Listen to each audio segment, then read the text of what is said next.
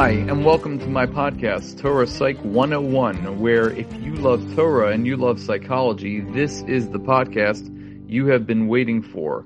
I am your host, Dr. Jonathan Lasson. Let's get right into it.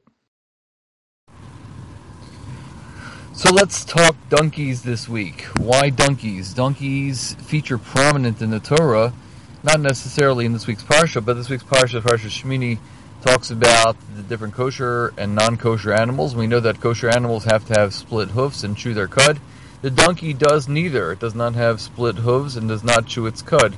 But yet we find that the donkey does feature prominently in the Torah, whether it's with Avram, the story of Bilam, uh, Peter Chamor, and specifically with Peter Chamor, it's very interesting that the donkey, which is a non-kosher animal, yet its firstborn is considered a very holy animal we can't sacrifice the donkey in the uh, base of the mikdash, so what we do is we exchange it for a lamb. So the question is about this donkey: what is so special that we um, we have it as the Peter Chamor? It's such a holy animal to some extent, but yet it's not kosher.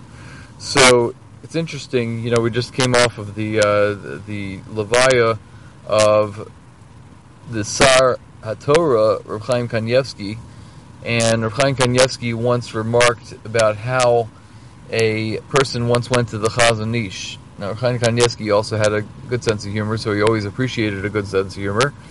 And this man went to the Chazon Ish and asked him for a bracha for none other than his donkey. He said his donkey wasn't feeling well and he wanted a bracha from the donkey, and the Chazon Ish said, I can only give a bracha to the donkey if I know his mother's name. So that was a incident that was uh, recorded in the Orchos Yosher of the of Reb Chaim Kanievsky.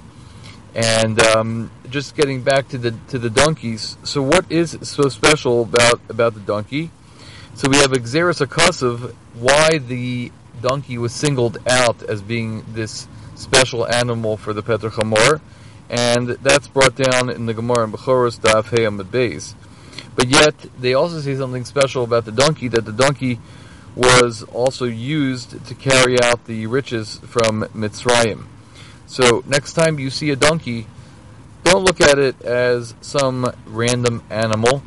Um, donkeys are the butt of a lot of jokes. Um, so, again, we have to sometimes pin the tail on the donkey to exemplify or show how the donkey can be exemplified as an animal that does a lot of service. It's known for its acts of, acts of service, that it uh, carries and schleps things for us, but it also has the distinguishing feature of the Peter Chamor.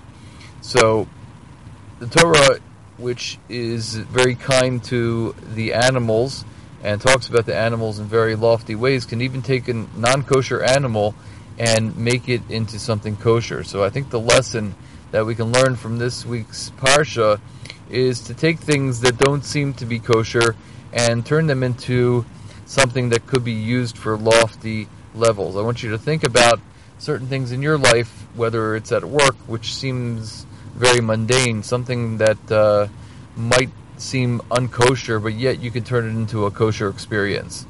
Um, and that would be your challenge for this week. Have a wonderful Shabbos.